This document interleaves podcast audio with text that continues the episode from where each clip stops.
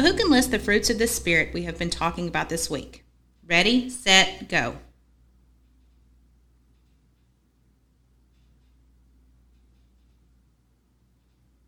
Could anyone in your family do it? Let's recap them all together. Galatians 5:22 through 23 says, "But the fruit of the spirit is love, joy, peace, forbearance, kindness, goodness, faithfulness, gentleness, and self-control. Against such things there is no law." So yesterday we talked about forbearance or patience and self-control. Was anyone able to show those fruits during your normal routine yesterday? Hopefully you did. Today we're going to talk about the fruits of kindness, goodness, faithfulness, and gentleness. It seems like a lot to talk about in one day, but they all kind of go hand in hand. If you can understand one, you're well on your way to understanding all of them. So let's look at kindness and goodness together. Some of you might look at those words and think they mean basically the same thing, but there is a distinct difference. Kindness refers to how you treat others, while goodness refers to simply the act of doing what is good and right no matter what. So, kindness might look like opening the door for someone, mowing someone's lawn who you know has been sick, sharing your toys without being asked, or letting an elderly person take your seat. These are all acts of kindness that show other people the love of Christ and let them know that you care about them. Goodness might look like being honest, having integrity, not gossiping, having good sportsmanship, and standing up for someone who can't stand up for themselves.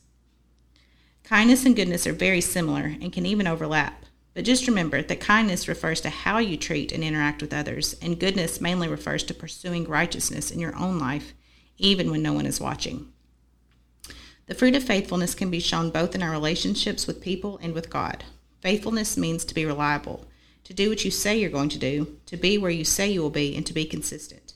Have you heard the phrase, if you're going to talk the talk, then walk the walk? This phrase goes hand in hand with faithfulness. Let your words match your actions and have them be consistent. This can play out in your relationships with people by being a reliable and consistent friend, by being a student who does work on time and shows up to class on time, and being an employee who is punctual and gets the job done.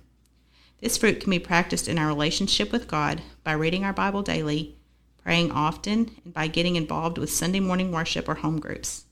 Hey, just by doing this podcast, you're practicing faithfulness. Gentleness deals with how we interact with others. Have you ever gotten in trouble by a teacher or a parent, but they did it in such a way that you knew, even though you had done something wrong, they still loved you? That is the perfect example of gentleness. Gentleness means treating everyone around you in such a way that they know no matter what, you care about them. Even if the conversation that needs to happen is a tough conversation to have, we should always treat the people around us with gentleness and care so they know that they are valued by us.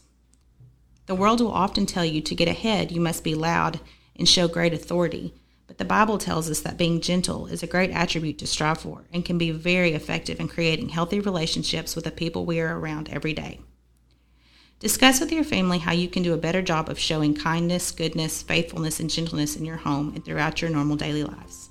Have a blessed day.